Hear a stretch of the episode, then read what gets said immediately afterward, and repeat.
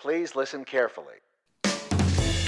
Hello, and welcome to Caveat Realtor with Virginia Realtors, where we discuss the real issues that realtors face. I'm John Haley. And I'm Jessica Toon. Remember, Caveat Realtor is meant to provide general legal information. The information, forms, and laws referenced in this episode are accurate as of the date this episode is first released. Nothing we discuss should be considered as legal representation or legal advice. Hey, John. Hey, Jessica. How's it going?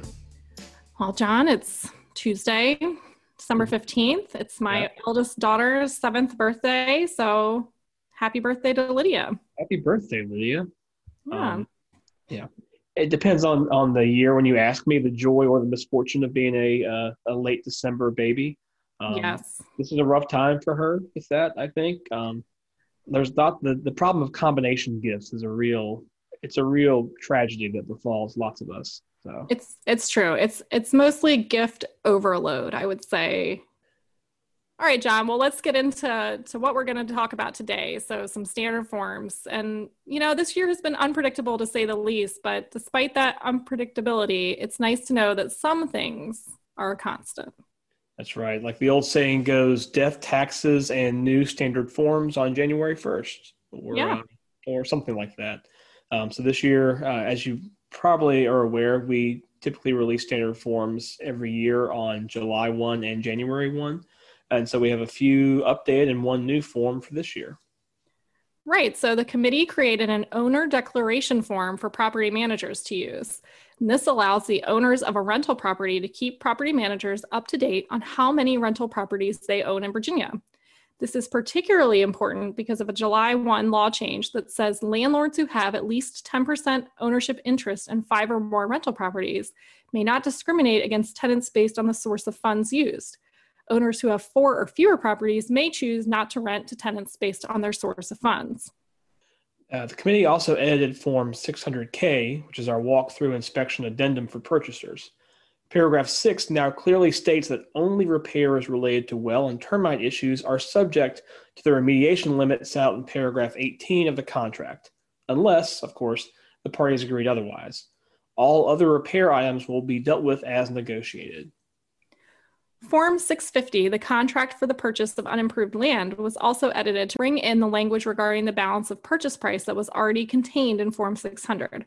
The committee also added the option in paragraph 2 for either the buyer or the seller to pay for the survey of the land. And finally, there are a few edits to Form 600. Um, so, first, the committee voted to edit paragraph 5C in the contract. Uh, the form now states that if the purchaser is paying any part of the purchase price in excess of the deposit in cash, that is, without third party financing, the seller has the right to request, in writing, verification of funds from the purchaser's bank or other sources. The purchaser must provide this written verification within seven days of the request or the ratification date, whichever is later. If the purchaser does not provide this verification, the seller can terminate the contract within five days after the date by which the purchaser was supposed to provide that verification. Committee also edited paragraph 9, settlement and possession, to provide the Virginia Code definition of settlement. That definition states that settlement occurs when the settlement agent has received the deed, loan funds, loan documents, and other documents and funds necessary to carry out the terms of the contract. Importantly, it does not require that the deed be recorded. This clarifies the provision, which was already there, that possession of the property will be given at settlement unless the parties agree otherwise. Finally, the committee moved the initials line in paragraph 19 to make it more clear where the purchaser should initial to either waive or desire an inspection. This change came directly from a member's question to us. These changes will also be reflected in Form 650. That's right, and you too can help improve our standard forms catalog. For any suggestions or requests for a new form, you can email forms at virginiarealtors.org. We take all of these requests and present them at each meeting of the committee. We can't guarantee that the committee will act on the requests, of course, but we can guarantee they will consider them. You can also submit form related questions through the legal hotline. And if you're really, really into forms, I mean, like really into forms, we also encourage you to apply to serve. Our standard forms subcommittee is a subcommittee of the Risk Management Committee. So if you'd like to have a say in our forms, make sure you apply to serve on the Risk Management Committee and note that you have a particular interest in serving on standard forms. Look out for an email about committee applications sometime this spring. So let's talk a little bit about limiting your risk. Make sure you review the red line documents that we will post on our website to see what exactly is changing in the forms. The new and updated forms should be live on our website and in all of the transaction management companies that license our forms on the morning of January 1st. Keep your eyes peeled for emails from Virginia Realtors to make sure you're up to date on the latest news regarding forms during the whole year. Thanks for joining us. Caveat Realtor is a weekly podcast with episodes released every Tuesday. Our podcast is available for streaming through iTunes, Stitcher, Spotify, and Google Play. Subscribe to our podcast to get automatic updates when we have new episodes and rate us. Remember, members of Virginia Realtors have access to our legal hotline where we can provide you with legal information. You can access the legal hotline on the Virginia Realtors website under the Legal tab on the For Members section. Make sure you are logged in to see this page.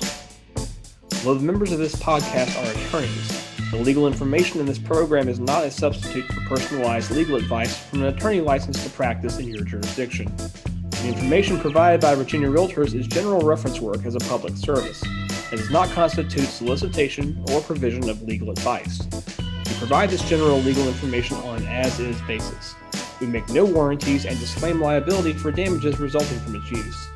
Legal advice must be tailored to the specific circumstances of each case, and laws are constantly changing. The information provided in this program should not be used as a substitute for the advice of competent counsel. This has been a production of Virginia Realtors, copyright 2020.